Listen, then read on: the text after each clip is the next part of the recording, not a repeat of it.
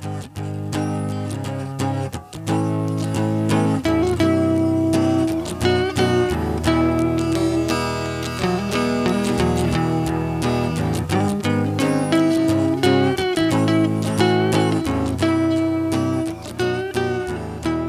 各位听众，大家好，欢迎收听本期的声波飞行员，我是孟获。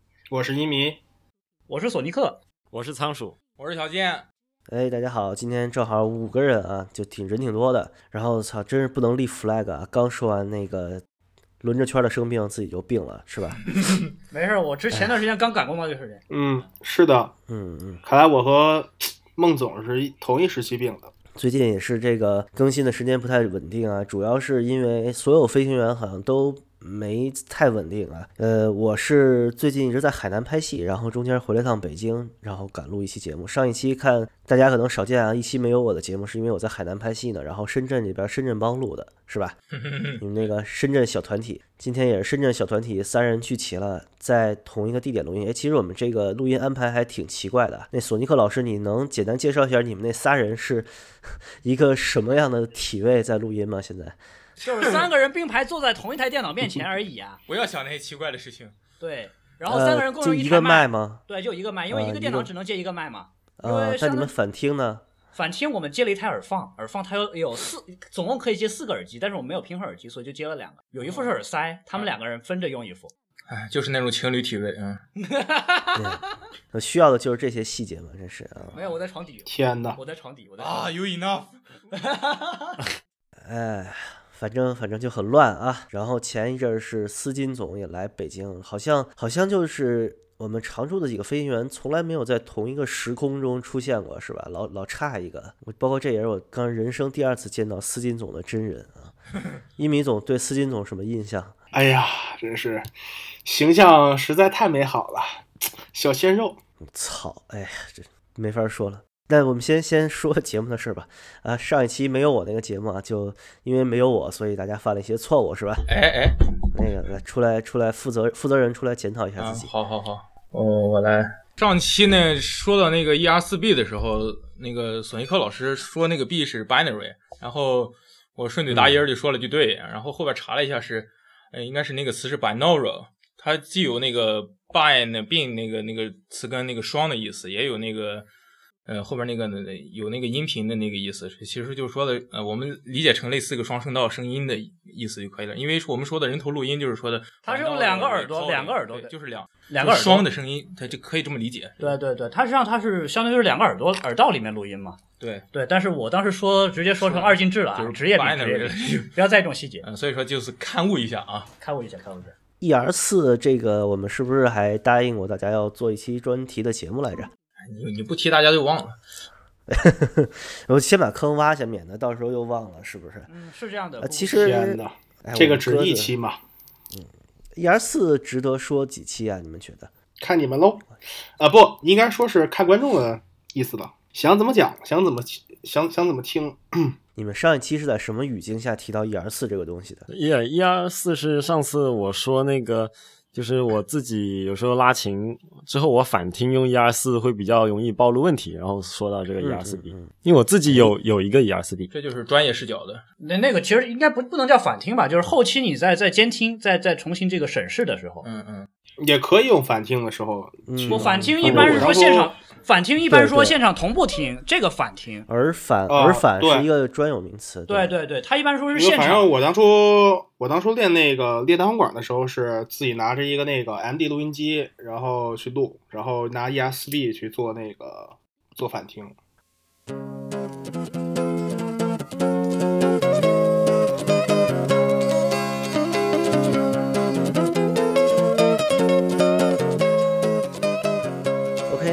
既然这么久没有录节目，我们还是先说说新闻吧。这个新闻其实最近也是不少。呃，第一个就是我其实之前一直想聊，但是错过了啊，就是索尼在六月份复产了黑胶碟，然后在 CES 上公布了一个叫 HX 五百的黑胶唱机。这个事儿其实，在发烧圈里不是很大，但是好像在就是数码用户和那个新媒体上面掀起了比较大的波澜。就大家都觉得，哎，索尼好像要回归黑胶时代了，因为是索尼在之前有三十年没有涉及这个黑胶相关的产品。呃，你们怎么看这事儿？H X 五百这个牌子，这这个这个型号，我觉得，呃，应该是好像在这个复产黑胶这件事儿之前就有了。这是这是这是应该是已经是去年出的一个型号。因为我个人我个人是第一批日版用户嘛，那机器我都卖了。然后复兴黑胶这个事儿，其实我觉得是一种怎么说呢？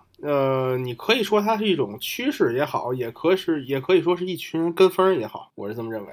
反正是贴着小金标的一个黑胶机是吧？呃，对皮带主要。主要是这样，就是主要是它有一个最大功能，就是可以把黑胶转录成那个 DSD 文件，嗯，高比呃那个高高高规格的 DSD 文件。呃，黑胶这个东西是传统嘛，那个皮带是，然后唱臂不可换，呃，唱头是应该看样子应该是铁三角定制的。啊、应该像是一个铁三角，但是这个没有确凿证据啊，这是我个人猜测。可以调，可以调整那个转速，反正就是一个最基本的傻瓜黑胶唱机吧。说鸡不说八好吗？嗯，索尼克老师有什么看法？呃，说老实话，黑胶录新这黑胶复兴这个事儿，前几年其实已经开始了。然后一开始的话，没记错，应该只是说二手的黑胶在网上交易开始变多，然后这些厂商发现商机以后，就开始复刻一些这个黑胶生产线啊，然后相关的这个唱盘啊什么的，开始多做一些，特别是老牌这些厂家。完了的话，我觉得这个事儿也不是说就是大家又更更广大群体、大众群体，他会从现数码介质返返回到都去听黑胶介质，我感觉不是这么回事儿。更多就是说啊，一个情怀，一种就是怀旧，但实际上也不是肯定不会作为主力，更多就是说类似于装饰品这样，你可以这么理解。嗯，嗯，对对对对，没错没错，同意同意，因为它也没有办法作为一个主力主力的这种那播放器吧。嗯，除非是你是真正的发烧友，可能说是把黑胶唱机当成主力主力音源。一般情况下，我觉得就是说，对吧？因为价格也比较昂贵啊，这些盘，所以我觉得一般非发烧友也不会花那么大价格去去去去去去整它。嗯应该说，毕竟装逼是刚需，这个是真的。嗯，好吧。就我觉得，其实大众对黑胶的这个认知，很多还是那种，就是上面带一个大喇叭花的那种啊，一体的叫什么？那个手摇式的留声机，对，留声机啊，对，就好多酒吧里边会摆一个嘛，基本上十个有九个不能响。那作为一个九五后，我到现在都还没听过黑胶系统。没事，我一我一个九我一个九九五前都没听过呢。嗯好吧？仓鼠老师应该是我们飞行员里面年龄最小的一个了，是吧？对我九七年，九七年的，我我我香港回归那年，哎，说到香港回归那年，九七年是吧？呃，比我小岁啊。哎呀，这段给掐了，不能播，太可怕了。不要这样。哎呦，你是怎么长得那么着急的呢？哎哎，我跟小健可能长得会会会着急一点，但是仓鼠老师一点都不着急啊。啊，但是很多人跟我说我比较显老。有我显老吗？真是的，拿衣服。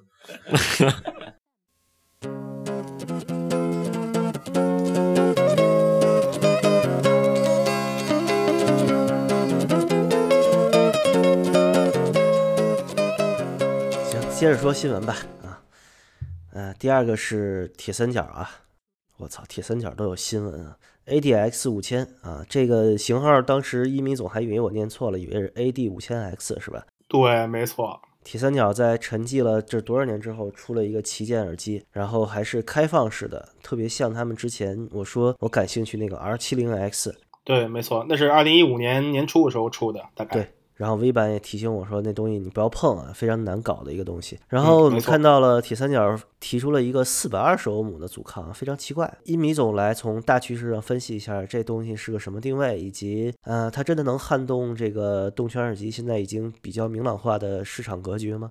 嗯，首先来说，我个人认为这个其实还是一个 R 7 0 X 的一个后续产品吧。它整个这种这种架构，我觉得应该看样子还是 R 7 0 X，因为这个阻抗阻抗基本上没有太大变化。R 7 0 X 那只那只耳机阻抗，我记得好像是四百七十欧吧。然后灵敏度大概在九十八左右，九十八分贝左右。然后这只耳机是四百二，降了点。现在目前灵敏度我没有我没有看，反正基本上我觉得应该是同一个模子下来的一个加强版。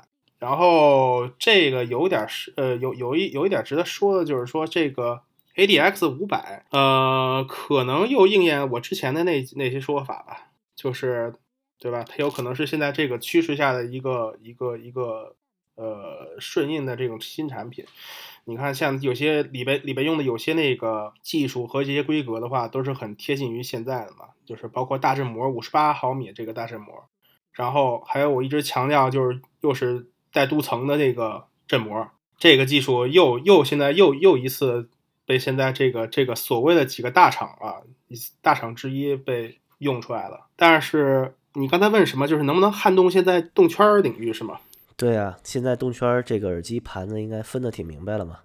呃，我感觉不行。呃，因为首先来说，这里边有一个相当于小道消息吧，因为这个。ADX 五百其实是铁三角，目前或者说乃至往下的最近一段时间吧，要出的三款旗舰应该是有三款，有传言是两款，两款旗舰中的一款，这是一个价位相对来说比较低的呃一一款。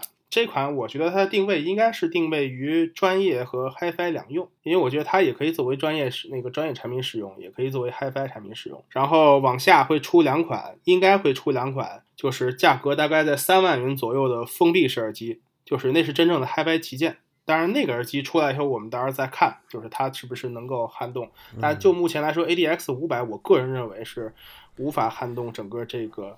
动圈这个地位，首先 ADX 五千啊，你这不能从头到尾的跟人除了个十，这那不好意思，ADX 五千。然后第二就是，嗯，看这样是一个 Z 七是吧？后边 ZER 憋着呢，是这意思吗？嗯，对对对，应应该可以可以这么说。但是 ADX 五千从目前就是大家这个听感反馈来看的话，它的声音，我个人感觉应该和 ZER 差不多。就是也不能说声音风格差不多，就是它水平应该是处于同一个档次。可能说大家有烧友听完了说没有 Z R 好听，对，嗯，没有 Z R 好听。但是我个人认为这个价位上，包括它这个用法，有可能很多，因为我看它很多的东西其实又有 Z R 的影，比如像我刚才说的大口径振膜。对吧？然后又是带镀层的这个振膜，大口径单元和加加加镀层的振膜，这个包括上次我咱们说那个预言那个 HD 八二零，我也说过这个问题，就是说有可能说往后都要都要用到提到这几个词。嗯，行，然后干巴巴的新闻就说完了，反正咱也不会买，嗯。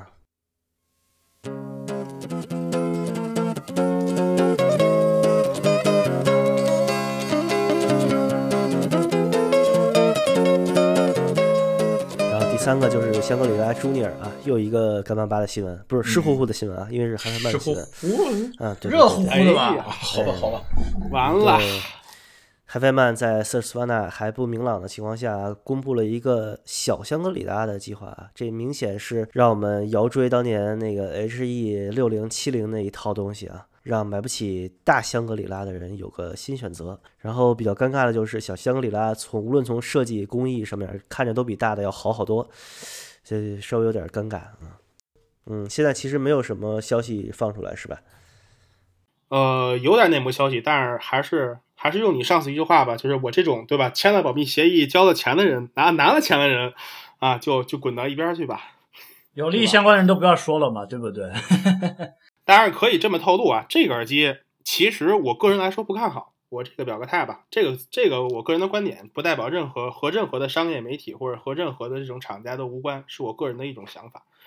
就是我感觉这个小香里拉，我个人并不看好。但我觉得那个小香，不论是从就外观看起来，都是比那个大香格里拉好看。因为之前那个深圳不是有那个发烧友聚会，我刚好去听了一下大香格里拉。哦，但其实我觉得它那个耳机做工其实和那个 H 一一千其实没什么本质区别。但是我看那个就是从外观看起来，好像小香更像一个就是旗舰。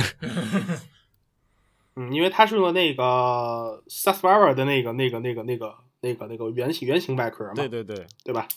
但是我个人感觉它定位比较尴尬，因为它定位吧，其实某种意义上来说，H E 一千、H E K 和呃这个香格里拉就是大箱啊，我们经常叫大箱这两套系统吧，呃之间的这种差异化，我个人认为还是比较小的，就是没有让让人感觉说，哎，有一个划时代的产品，或者有一个非常巨大的产品摆在那儿。嗯，可以看出有很多的这种相似点，但是这个香小香里拉呢，首先来说，我为什么要吐槽它啊？就是我现在上来第一次看到它样品机的时候，我看到上面插四根单管，然后走近一看，我操，六根四根四根六 S N 七，然后我就想一口血吐他脸上。我们都不明白吐血的原因，请你详细解释啊。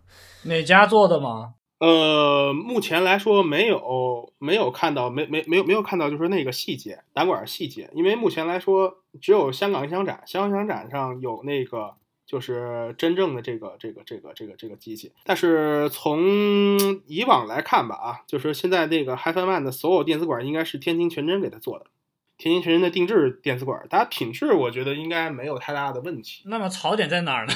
呃，我个人对六 S 三七这管有偏见，因为。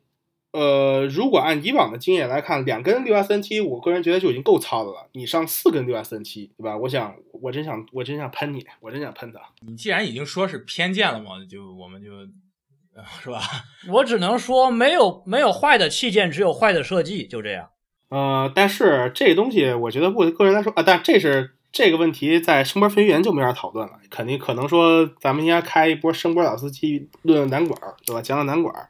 可以讲到这个问题，但我个人认为，这个这个东西，这个产品其实本质上来说还是一个压缩过成本的一个产品，因为它的目标是针对于零零九啊，就是针对于零零九这个档次，而且设计上面，从现在目前来看的设计这个上面来说，这个耳放部分肯定是我觉得不如这个香格里拉了。是产品都压缩过成本，没有，只要是产品，你肯定会考虑成本，只是说抠多厉害就看厂家良不良心了。呃，不是这个意思。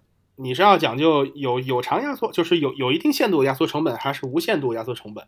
不都是有限度的吗？只是说压到有没有节操而已，有没有节操？呃，我感觉这是无限度压缩成本。嗯，因为这个东西，我我可以在这儿说一句话，就是这产品是憋出来的，而不是 h a v e m a 自己想做的。明白吧？好吧，明白，明白，明白，明白。嗯，感觉已经说的比预想的多了。嗯。谈了，说了一些不得了的事情。没事，也有也有些事情，反正现在还不能说，因为嗨翻翻也是我们客户。反正哇，我靠，不是你客户了，是我分分钟要说出要完蛋的。感觉利益相关的越来越多了啊！不要在意这种细节，不要在意这种细节。先拿着录完了，拿着这些先去收钱。当然，就是从从发烧友角度来说，我个人来说，我就我就表个态，反正我是不看好这个东西啊，我不看好这个东西。至于为什么不看好，现在目前来说我没法说。因为这个静电其实啊，对我不我不说了，等等等吧等吧等吧等吧，等有机器听再说嘛，反正不喜欢到时候甭买呗，对不对？很简单的事儿。嗯，OK，好，那这个新闻环节就干巴巴的聊完了啊。呃，感觉主要还是最近展会比较多，好像这种新的东西出来的消息也也是挺快速的，但好像现在追这个相关新闻的热情越来越小了啊。就我们看到新闻都觉得其实没什么太多可以讨论的。嗯，主要是因为没钱，也没钱，不一定啊。比如说那个 MSR 七出要出个新版，我看也没有人什么人就奔走相告的感觉。就那个红色的吗？那么平民的一个耳机，不，它好像新版是蓝色的吧？对，叫 ATH 杠 MSR 七 SE。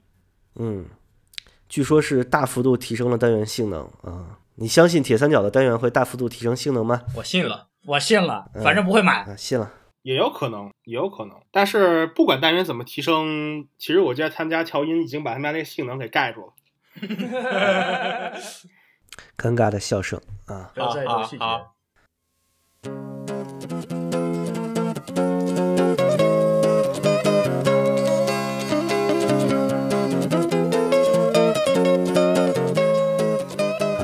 其实我是实在是我是带病录音啊，然后那个 嗓子也有点不舒服。主要是我这短暂的回京期间呢，也发现这个我们之前一期节目的嘉宾就是仓鼠老师啊，他你是要在中国待到月底是吧？对，我到八月底，就八月三十号，然后之后你就要赴美继续去留学了哈。就仓鼠老师应该是我认识的发烧友里面就第二位啊，就专修这个器乐演奏的。然后之前有一位是那个 DUA 老师，他是呃在德国读的钢琴演奏专业，他已经读到博士了。哦，我记得就那期节目推荐了你一个耳机，专门听钢琴的那个，对吗？他推荐的 ZK，口味不一样，口味不一样。DUA 老师当时跟我说的是，他最喜欢的两个耳机，就大耳机是 Z.K，然后便携耳机是 D.T 幺三五零。然后就说啊，幺三五零那么难听，他说，但是他回放钢琴很准确啊，不啦不啦不啦不啦，就不太能理解。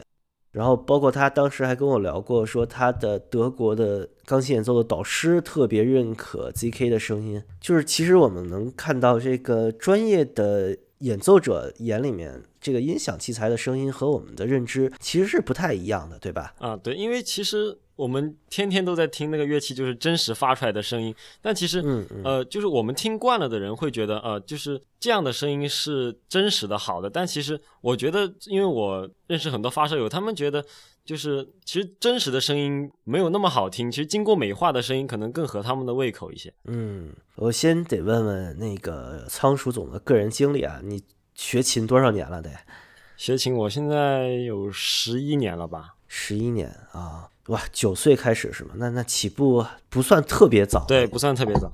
我记得我小时候看到那个《北京晚报》上面有一个标题还特别印象深刻，叫“六岁学琴考六级”，然后就是这个事情就能上晚报被大家报道。现在是不是已经相对来说已经不那么神奇了？对，大家因为现在都喜欢学琴，越来越早。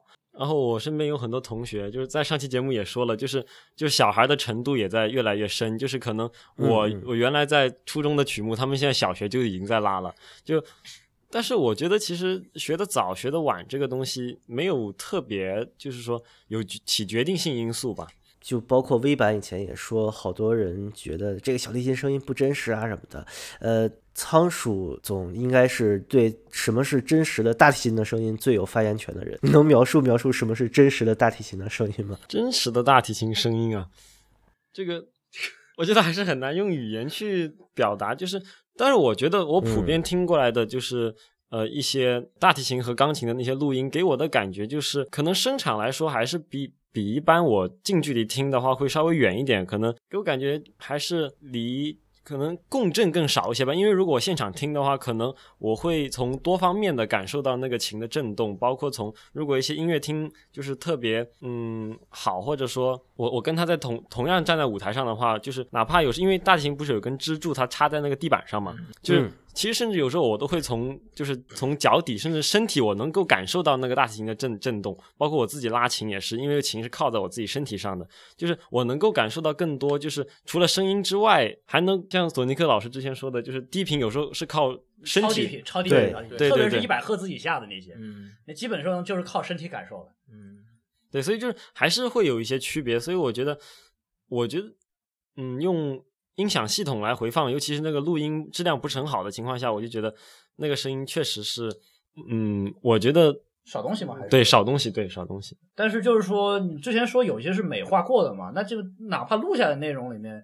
美化过的这个一般是哪些方面呢？美化过一般都是有时候加一些混响啊，嗯嗯。但是其实有时候我自己拉琴也也在想，既既然说你们发烧友喜欢加这些东西，那我能不能在最源头上我就尽量的做好它，让让让你们就是说也不是说省事儿，而是从源头上改根本改变问题。但是一种。就是一定程度上吧，但是根本的还是说美化过和没美化过还是差很多。但是我承认美化过的声音可能会更让大众接受一些，或者觉得更好听。但是那个声音可能在我们天天听的，就是科班学生来说，就是嗯有一些怪，或者说不真实。嗯，我就是今天请仓鼠总来，就是最大的希望是能知道，呃，科班的这种演奏的研习。究竟是不是为了达到一个演出的时候好听这么个目的？其实不是的，是吧？嗯，我觉得应该是吧。演出的时候为了达到好听，应该是观众听着好听吗？对，观众观众听着好听。对，听众听着好听。对，不，演唱会可以说是观众，不是演奏会，演奏会是观众。因为其实我们自己听和就是那个声音真正传达到观众席的时候是不一样的。就是如果站在我这个就是大提琴肯定在我前面嘛，对不对？那么我有时候我拉的时候，我会听到很多的杂音，但是，呃，就是我自己觉得过了的声音，可能传达到观众席上面，有时候是刚刚好的，或者说我自己觉得刚刚好。那么因为距离的关系，真真正到了听众耳朵里的时候，会觉得可能有些欠缺，所以根据要有时候会根据那些舞台的大小，会音乐厅的大小，有时候适当调整。所以这是为什么我们要走台，或者说要就是实实实地彩那个彩排的原因。嗯嗯，暖场，嗯。但是你们的课程里面会有这种相关的声学课程来设置吗？是个选修课还是必修课呢？啊，但是我们一般。这个方面都是说靠自己经验，因为你去的音乐音乐厅多了之后，就会有些经验。像之前很多有些厅是其实是设计给那种歌剧用的，就是那些舞台是沉降式的，就是我们拉乐队会在那个就是歌歌剧演员的下面。那种厅的音响效果呢，又和那种呃大的音乐厅不一样。大的音乐厅也分那种大编制音乐厅和那种像上海那种赫鲁丁音乐厅，它的混响是比较足的。这个时候你觉得那个厅可能相对我们独奏来说会比较好拉一些。可是当你放一个很大的编制的乐队进去的时候，你就会觉得那个声音有点过于就冲的太满了，就像索尼克老师说的那个房间 hold 不住那个箱子的感觉，能量太足了呗。对对，有点炸，房间有点控不控制不住了，就溢出来了。嗯。听着很有点奇怪啊。对啊，音箱是这样的，音箱是这样的，就有点类似于你那个耳机，如果你音量开太大的话，这个音量就炸了嘛，对不对？声音就炸了，嗯，类似那种感觉。溢出来这个词。所以说，你们真的会根据演出的具体条件不同来匹配你的不同的演出的技术吗？就在技术层面会有一定的调整吗？其实大部分人。会吧，就是说，比方说，我可能明天要在这个厅演出，或者下个礼拜要演出，那么我今天，比如说我来彩排，那么我拉一段的时候，我就感觉这个厅到底声音是干还是声音说传导性能怎么样，就是大家心里会有个数，然后之后在几几天的练琴当中，就会可能会往那个方向靠一点。那么真正上台的时候，第一个你说你心里已经有预期了，这个厅的声音是什么什么样子，你就不会上台的时候在。就两眼一就是两眼一摸黑，突然这个声音自己不适应，这个时候你心里会产生紧张啊，或者什么，对演出效果又会有影响。但如果你之前的几天已经按照这个听来做过一些练习，或者做过一些往这个听音响效果方面的那种，就是说有针对性调整。对对对，那么之后你上台，一个是心理方面，一个是技术方面都会很好的，就是有一个调整。嗯，那你们一次演出一般适应几天需要在一个厅？其实我觉得，如果时间赶的话，上午、下午都已经够了。就但是如果说，呃，你说如果一个大乐队，其实大乐队现在适应能力也很快，因为他们天都都是职业的，一般都是上午彩排，下午就直接演演出了。嗯。不过刚才那个话题吧，我说说我的感受，就是其实说在演就是一个乐队啊，就是一个乐队。如果说你是一个乐手的话，在这个乐队之中，可能说我不光要就是听清我自己。我自己吹的这种声音，还要还要肯定还要听清，就是你你的你的这这个同队的队友，对对对，那肯定演奏。所以呃，因为我当初也在乐团待过，我是我是我是吹黑管，然后每一次比如说到一个新场地来走场，那么肯定我我要有一个适应期，就对这个场地的适应期，因为可能说在我的排练室。我听到的东西和在现场听的东西又不一样。对对，那我需要，因为有些声部我必须要需要跟我的队友或跟我的同伴来配合。嗯啊，尤尤尤尤其是演奏一些像四重奏啊，像这种小声部这种，那就那就更要求配合了。对，所以我觉得就是说，我个人来说是这种感受，就是每一个每一个场到底到一个新场地来，就是说去吹同样一首曲子的时候，可能说感受会不同。但是说我必须要需要，就是说在我心中拉出有一种。怎么说就是一种标尺吧，可以相当于这种这种意思。然后我去尽量在这个场地上去排练出我的最佳水平。嗯，对，嗯。但我们说这个录音的高保真里面，其实是丢失了很多这些临场感受的身体上的信息，是吧？就比如说这个场地的一些混响啊，特殊的这个声音传达的模式啊，但在录音里面基本上是很难有这种信息的保留的，对吧？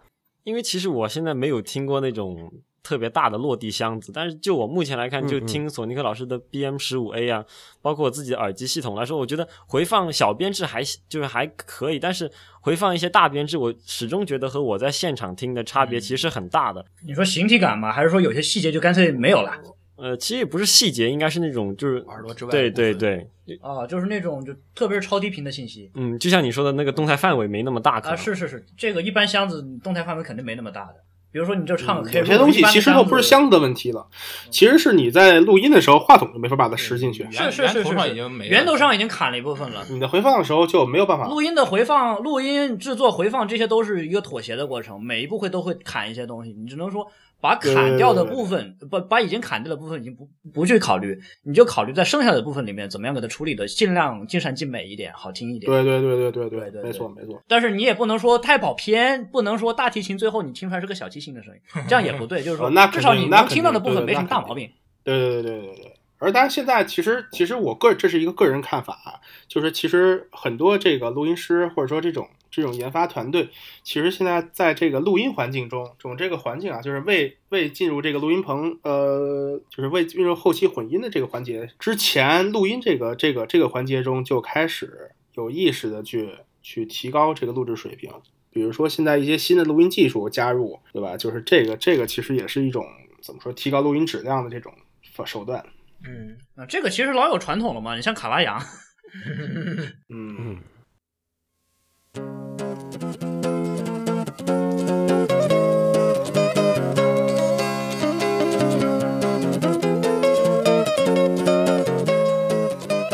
以就是呃，仓鼠总当时说自己拉大提琴的时候，突然哎，心里一小激动啊，因为我这人是个糙人是吧？虽然，但是我曾经也接触过大提琴啊。啊，这个演奏姿势非常不雅的一个乐器，是吧？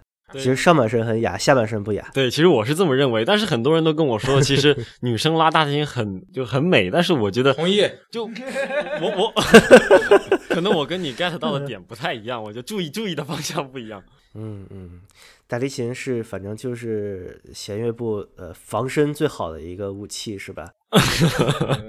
近距离攻击效果不好吧？它是个远战武器。对对对。对，它属于那种长 CD 的，对高高 攻击上限的武器。主要我当时学大提琴的时候，我我个子小嘛，我都没有摸过全尺寸的琴。我当时是一个四分之四分之三还是四分之？对对对。其实还有更小的，有有二分之一的，更小。你是什么年纪学的？我当时学琴的时候应该七八岁吧。哇，那其实比我开始的还早。对，学了两三年，我至今记得这个。其实学乐器的人应该有很多，就是我们只只有我们这个知道的作曲家，别人不知道。比如说你们肯定不知道有一个德国作曲家叫多曹尔，但是那个仓鼠总肯定知道。对，练习曲就是大提琴好多特别变态的练习曲都是多曹尔老先生写的啊。对，因为这些曲子其实说你拉出来其实真的不好听，但是作为你的就是技技术的那个改改，就是技术的训练还是不错的。练习曲那岂止是不好听，你可以你可以哼一个你印象比较深的嘛，就让大家感受一下。其，其实我到一会儿节目后，我可以给你找一个音频，然后给你插到节目里面，可以当一期私货，可以吗？这个不错。就我我挑一个最难听的练习曲，可以吗？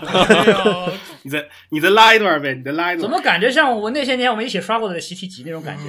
但但其实有好听的练习曲，就是是是有好听的就做唱片了嘛。有一些就是纯粹让你练指法、练那个分工的练习曲，我靠，真是我我就是我拉那那一阵子，我早上练琴，我都会对邻居有所愧疚，你知道吗？对，因为实在是太难听了，它是毫无乐感的东西。尤其是分工如果拉不好，就真的很像那个锯木头，毫无乐感。对对对，他那个就是纯粹练你的手指嘛，练你手指的那个扭曲程度啊。七月界的 Lost Reverse 吗？Música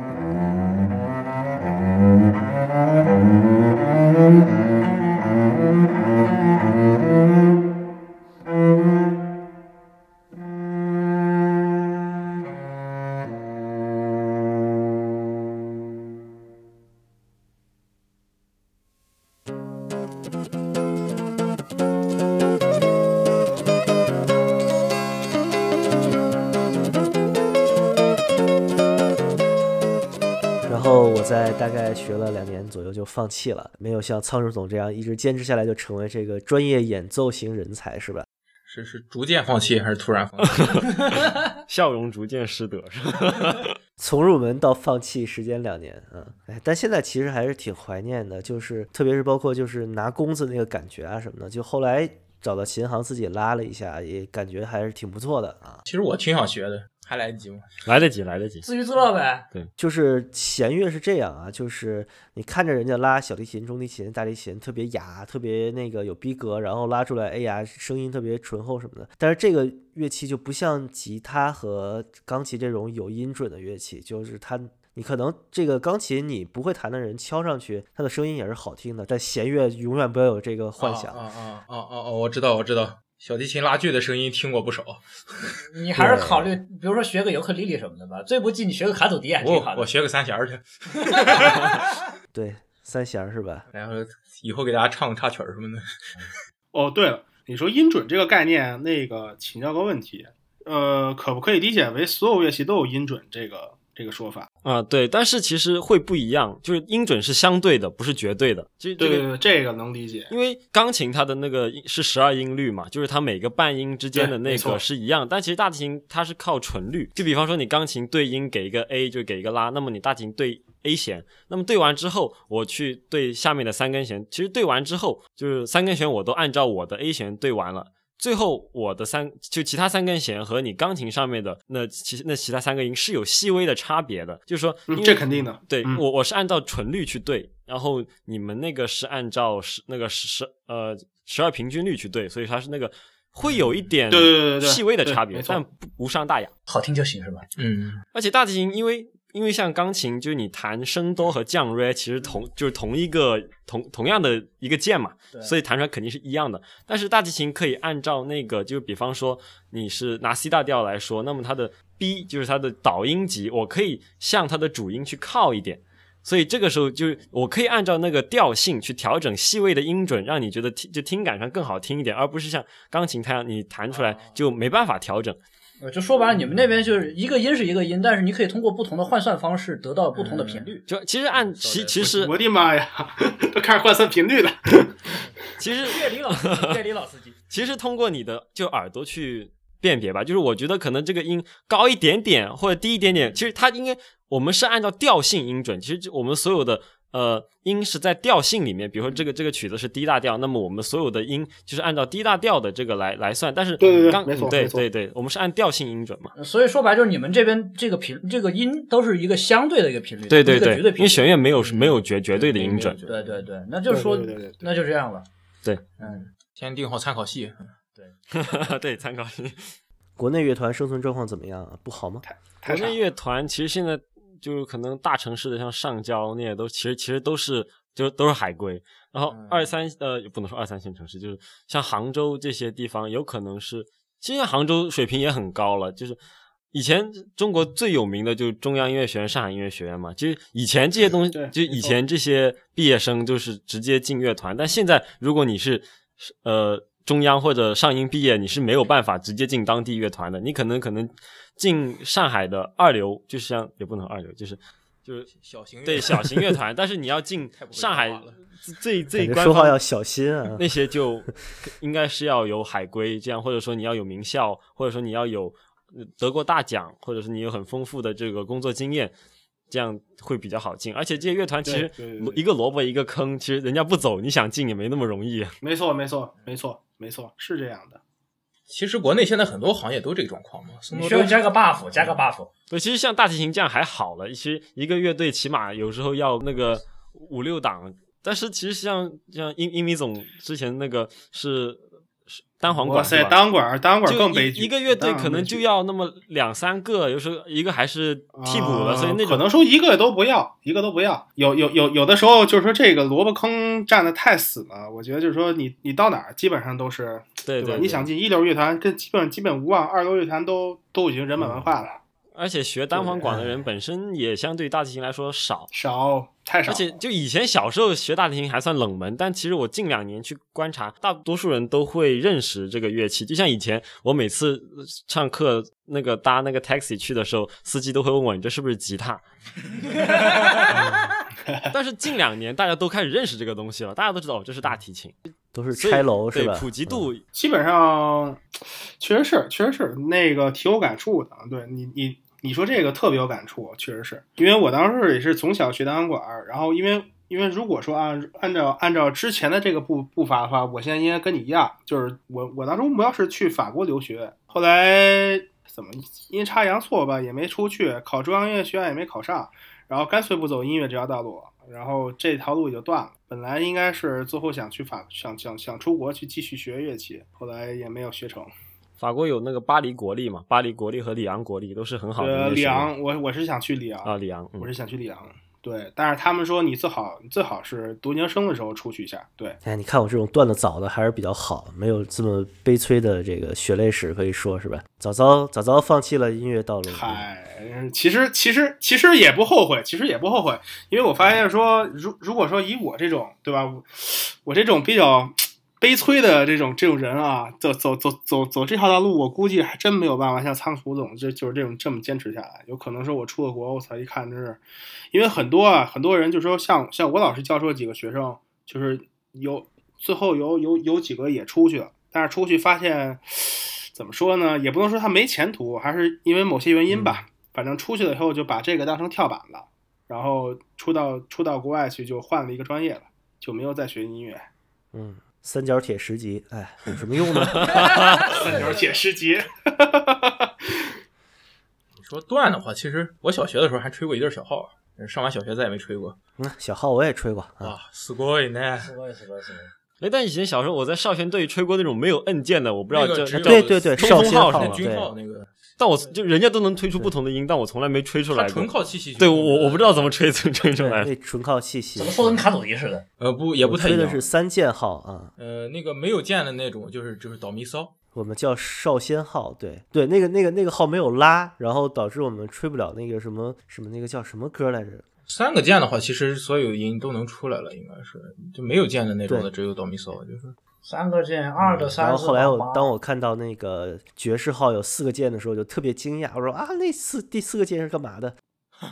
哎，现在还是不解之谜。好的，啊、但其实我没有选管乐的原因是，我觉得我没办法接受那个号，你吹完我再吹，就我吹完然后他再吹，我我觉得不能接受这个。换个嘴儿嘛，就是。哎不不会不会不会，一般一般一般你会买一个号嘴的，就像就像我们单管的话，就其实说那个低头部分是可以卸下来的。对，然后我嗯我有个同学是吹长号的嘛，也也同学吹长号，但他有一个最不好的一点就是，以前他来我家住的时候，在我们家练号，嗯就他们吹完之后里面会有很多水蒸气，但我水蒸气就是口水。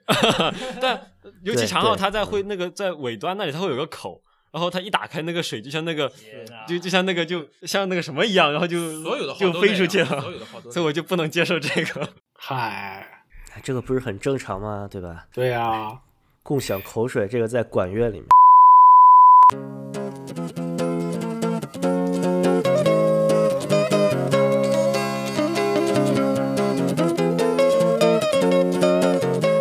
话说回来，像我们这种已经已经有点年龄的人啊，二十几岁了，如果说要学个乐器自娱自乐的话，有什么推荐的吗？键盘钢琴吧，我觉得钢琴可以。卡兹卡兹，行，啊，keyboard keyboard keyboard 可以学，keyboard 可以学，keyboard 其我回头实去买个挺有前途。二手合成器玩一玩好了。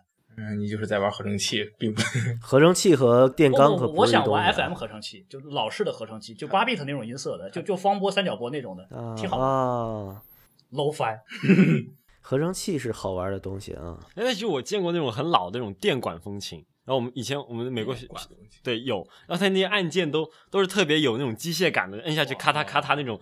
就我不会弹哦，对，但是对对对对我我去摸它，就放在琴房里嘛，就大家没事练琴练到一半，我就没事去动动那个东西，嗯就它那些按键都都特别特别有手感，应该是那种回馈感。，对有有多级压感的是吧？对对对对，就好像我们敲机械键盘似的。那种是电双排键还是电管风琴，我具体不清楚。应该是模拟嗯输入了，模拟输入。哇塞，那你那你应该学管乐器，因为管乐器、铜管乐器、木管乐器只要带按键，基本上都有那种。对，它毕竟有一部分是机械传机机械嘛。对，包括那个我们我我们自己买那个新单簧管拿来以后，嫌那个按键太松，我们自己自己改那个啊弹簧对对那个那个那个那个那个 松紧度这都，一样啊。拿一螺骚嘛，底下有一小弹簧，手劲大，怎么听都像在玩键盘。是啊，玩键盘也是玩弹簧。但是一般一般人，我们这歪门邪道，一般人是一般是不会不会让你改的，就是我我我我们比如说有有些有些键，我希望那个再改大点儿，换那个底下那个小弹片儿，拧松一点，拧紧一点儿。哎，你们刚才说玩键盘那个弹簧是指那个机械键盘那个弹簧轴是吗？应该是一样的东西。哎，行吧，果然发烧是各各个门类都是触类旁通的，是吧？哎，你们那边笑的那么整齐是怎么做到的？我靠！不是，我发现这期，哎呀，真是的，我笑不起来了。然后，然后对面仨位简直笑得快疯了，你想笑我逗你啊，我逗不起来，我嗓子今儿嗓嗓快废了子在家伙。还 问一下仓鼠总吧，就是呃，专业学演奏的这帮人里面，像你这样发烧的人多吗？对，其实不太多。就我身边的那些同学都对这东西不太感兴趣，但我有时候会给他们听，有时候他来我我宿舍，然后我我会给他们听，但他们觉得嗯确实是很好，但是太麻烦了。就是如果你真的拿这么一套东西去，就是等你自己录录完了再听，就没有人会愿意花这个功夫。我觉得就连我自己我都不会，就我还是用最最简手机，最对。嗯，就有点演奏，其实，嗯、和这个欣赏还是就两个门类啊，感觉是。就技术方面，你可能觉得特别已经沿袭到了，比如说顶尖的百分之一里面了，但是你在其实听起来，你可能平时听歌也就是一个手机，并没有对这个东西相比常人有更高的要求，是吧？其实有些人是有些人是真受不了。我我当时这个问题其实问过我老师，就是我说那个你都做到这个，对他因为是那个什么嘛，就是北京乐北他是爱乐的那个大洋馆首席，然后我就问他一句，就是说你坐到这个位置上，你为什么不听音响，或者说为什么不追求高保真音乐？他说我天天听真乐器的声音，再听音响，我真受不了，我接受不了。对，而且很多人就是我们需要就是作为我作为演奏者要去听一段东西的时候，和我作为音乐发烧友去听一个东西，我我需要找到的东西是不一样的。就是比方说我我就对对我我想要听好听的音乐，那么我会拿出我的耳机去听。但有时候我只是需要。看一些就是大师班的视频，或者说看大师的演奏，其实我并不要他多好听，我是想看他是怎么处理，我能不能学习，或者说他他看他就听他的没错一些速度啊或者分句的处理，而不是听他有多好听。所以其实作为我们来说，呃，，没错。不太不太要求这耳机有多好。其实，换句话说，就是说，如果你们是说要听一些技术上的处理的话，作为工具来讲，这个要求是嗯比较，低对的，，不太需要那耳机有多好的那个性能，反应问题就好了。对反应问题就好。嗯，没错没错。乐手其实我觉得乐手更多的还是听真乐器的声音。嗯，甚至就都不用那个任何发烧设备，就手机录音，然后 YouTube 视频就可以了对，。小白耳塞。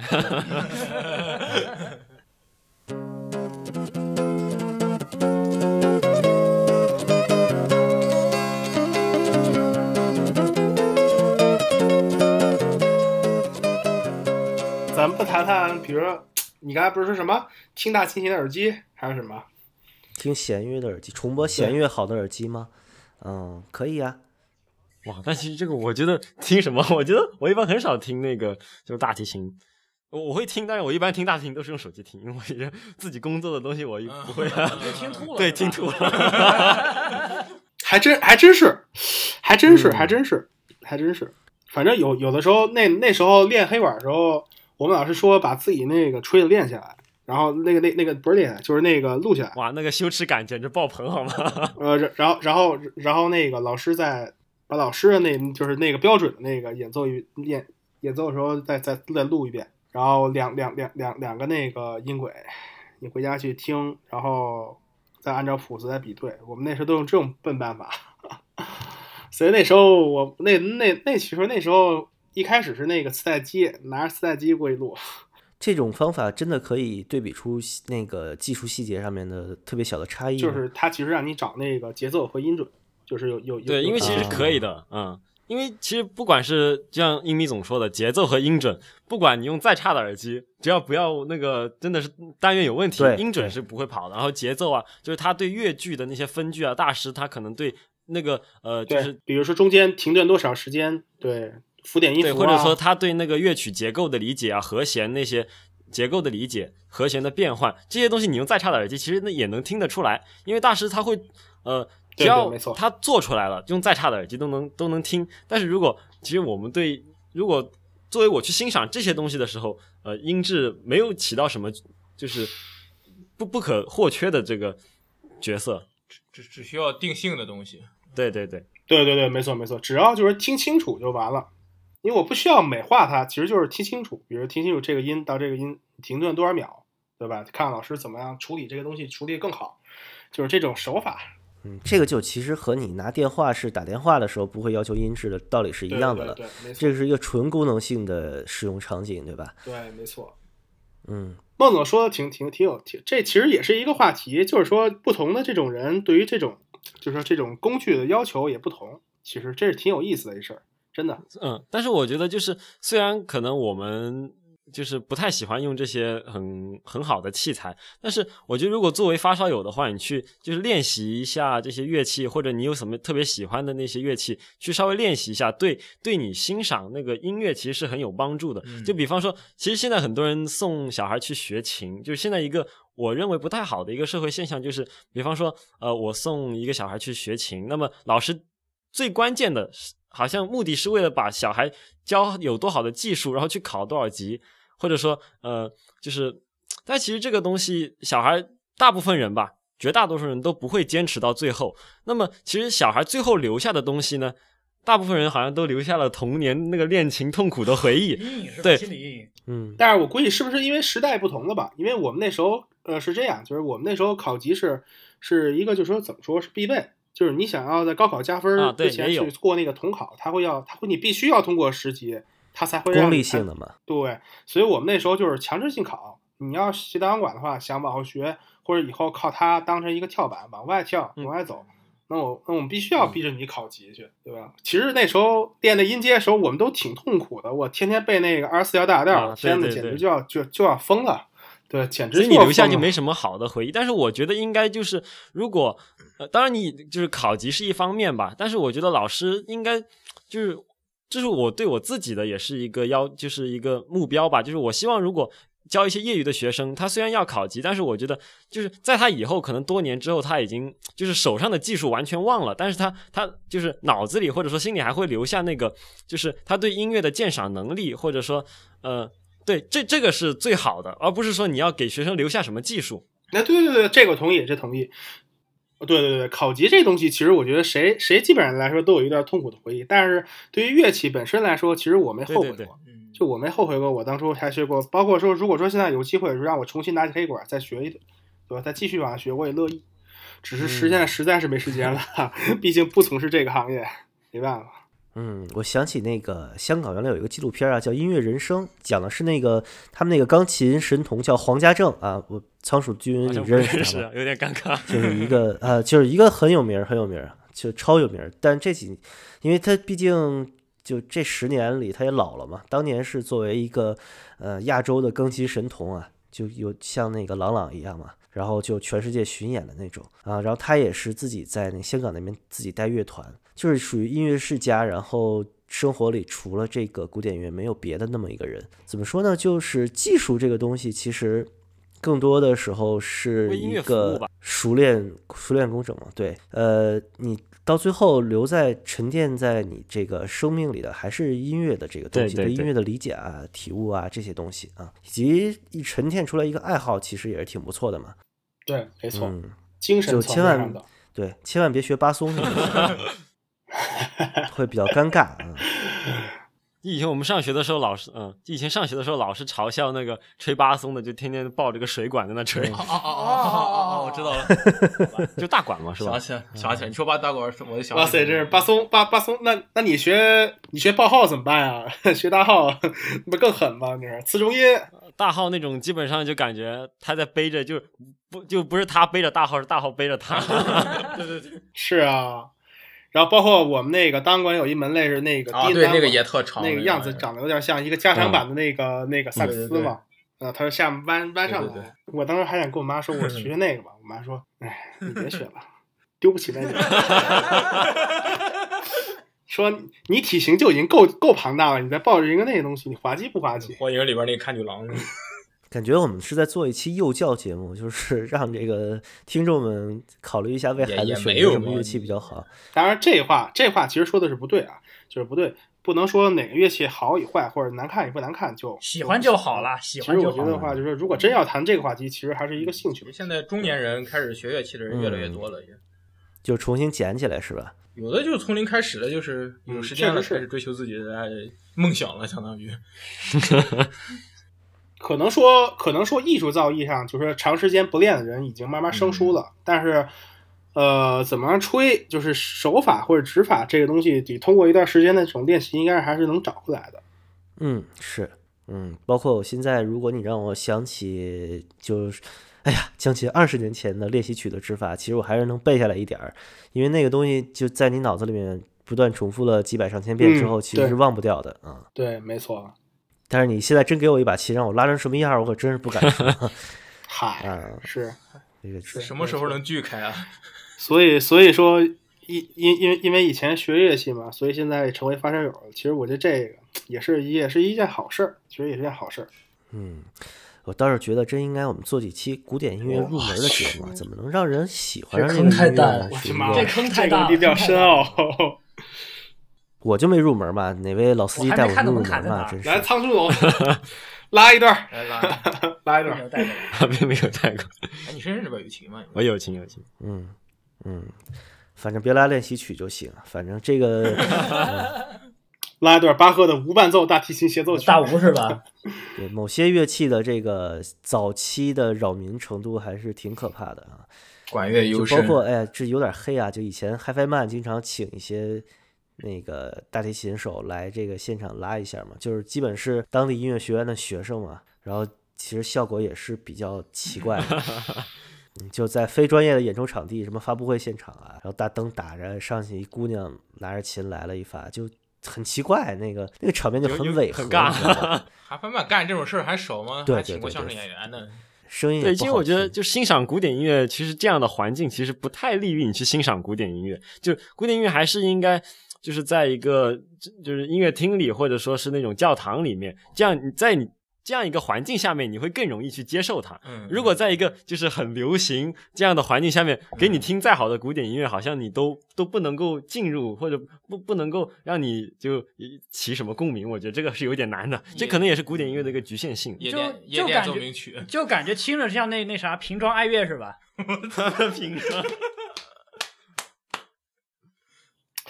不过有的时候吧，我感觉听古典音乐，我个人我个人啊喜欢一个人听，就是可能说、呃如果听录音的话啊，就是音响这个层面来说，我我我喜欢把门关上，夜深人静的时候听，我特喜欢这时候听。夜深人静那那会儿电视能能够好一点。我一般就一般来讲，我就是可能到家，反正随便挑一张碟，然后把系统开起来，然后就一边做饭或者一边干点别的事儿，一边听，这样也还挺好的。包括包括那时候练练练黑管的时候也是，就是那个老师录的那个标准录音拿回来以后，喜欢一个人躺床上听，拿拿那个那时候还是一爱华的耳塞，就是卡带机带的那个自带那破耳塞，插那东西听。我有的时候确实是一个人听，感觉就是说特别的那种能够。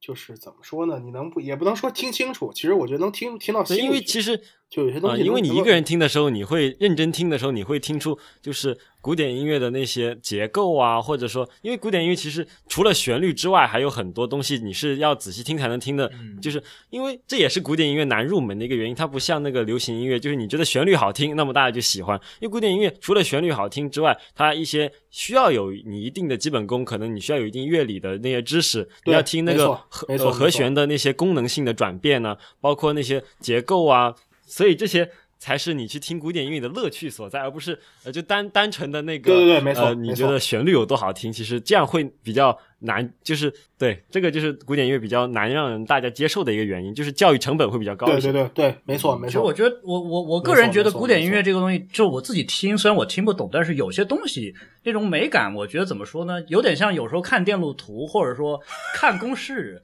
那种那种美。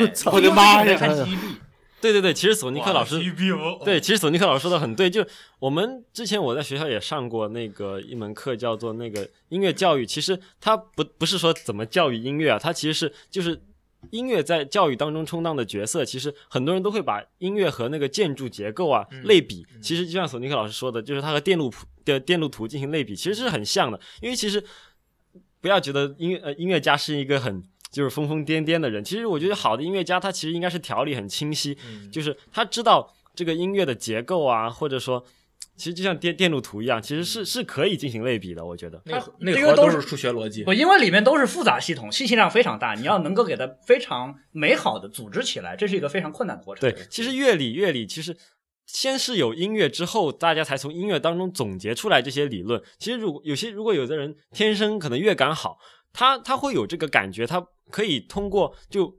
可以甩开乐理这些知识，能够感受到音这个古典音乐的魅力。嗯但是，对如果有些人天生的乐感或者说没有那么好，那么你可以后天通过这个乐理的学习，对古典音乐这些更深入的了解之后，你也可以欣赏古典音乐。没错，很同意，很同意，非常同意这种说美教育法。嘛。其实归根结底都是数学。其实也不是审美吧。哇塞，求求你们了，不要把电路图和对吧这种艺术博大精深的东西搞在一起，我我没有受不了了。没有没有，其实我觉得电路图也是艺术。内核是一样的。内核是一样的，说到底都是数，真的都是数。谁告诉你的？说到底都是生命的生命的大和谐，是吧？对呀、就是大和谐生命的大和谐是奇怪奇怪的东西吧？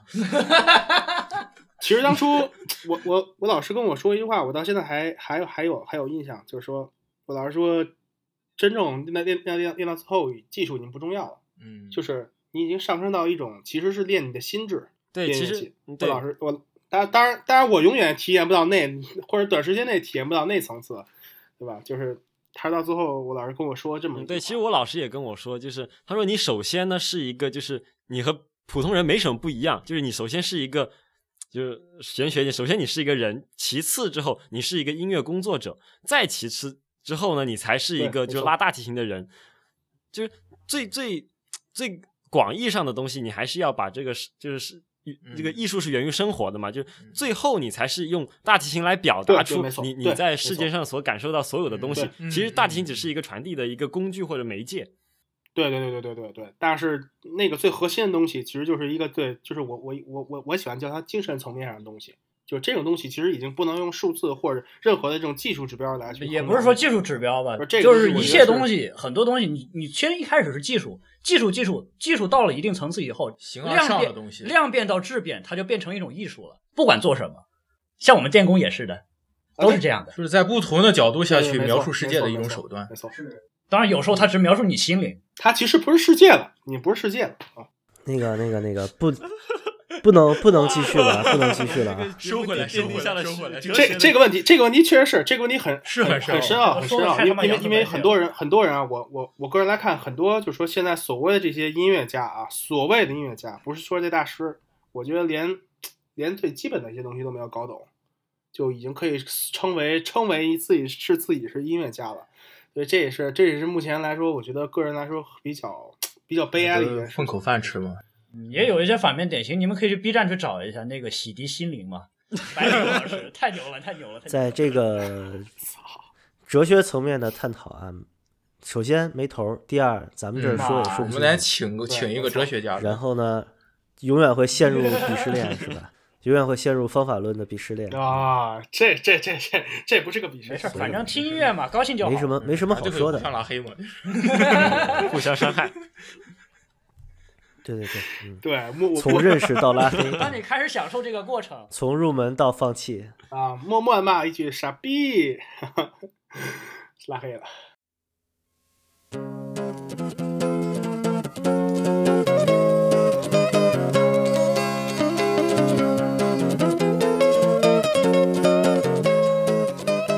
行行，虽然这一期我也不知道聊了什么啊，但是非常感谢仓鼠总能给我们来说说这个专业的音乐工作者和这个发烧友有趣的交集。其实交集就在这声音上嘛，但是声音交集究竟是什么？然后我们追求的是什么声音？其实细掰下来都是不一样的，对吧？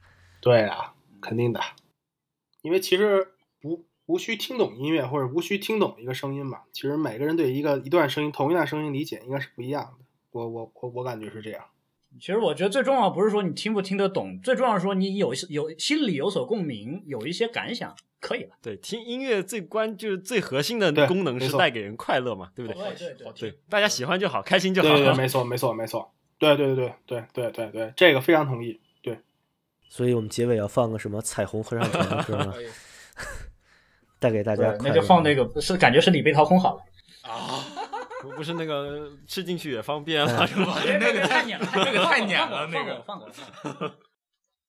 嗯，好，那这一期是不是就可以差不多吧。啊？最后我再挖个坑，我再挖个坑。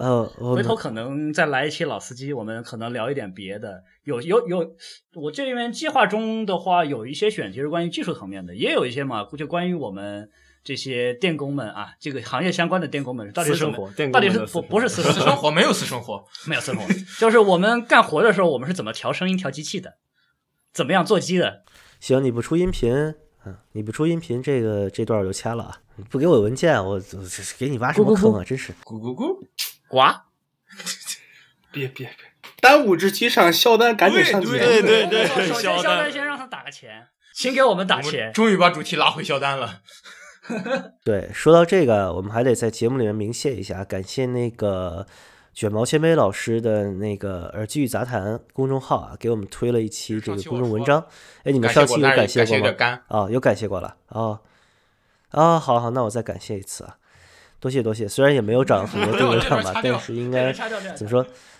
呃，打打通了一点次元壁啊，不涨了很多，涨了很多啊，涨了好多好多好多订阅量。感谢那个耳机与杂谈那边的烧友啊，然后对我们这个音频节目也有一个关注啊。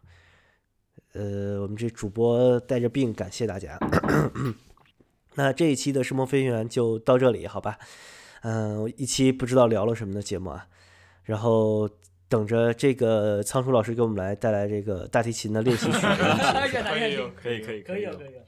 就非真真的非常鬼畜啊，千回百转就他妈啊，在调上，无调性音乐嘛，对对对对，当年半音的好多练习曲，我拉着我自己都觉得好痛苦啊，就 是，嗯，学学学堂馆儿应该应该不会忘记有有一个对吧？有一位爷爷叫斯特拉文斯基搞 搞得我们啊，这个还是有点名。然后然后最著名的十级必考的曲目叫 Three Piece，嗯我我我怀疑很多人对吧都是都都会很痛苦啊。嗯，就多操尔是一个真是除了拉大提琴的人之外，就没什么人知道的 那么一个作曲家啊。行，这也是一个很有意思的领域。看，不行，这个这种装逼的话题，我得多搜索搜索再跟你们录。现在是什么？我除了一个多操尔，第二个我都没想起来是谁。好吧，那这一期先这样，身体健康下次再见呗。啊，身体健康，身体健康。先报名还是先先报名啊！呃，本期的声波飞行员就到这里，我是孟获，下期再见，拜拜。拜，身体健康，万事如意。抢话了，大哥。身体身体健康不是身体健康就行了吗？不是身体，健康重来，重来，重来。我操，不用了，啊行了，就这么着。最后祝你身体健康。呱呱，好，停。呱呱呱。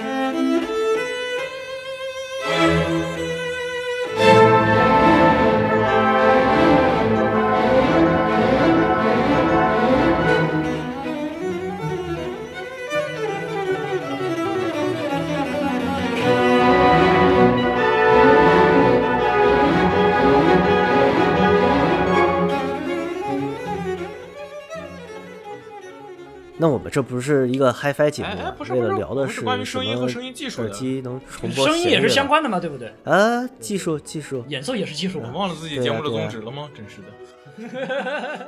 我操，在这儿等着我呢。拖出去，拖出去斩了，拖出去斩了。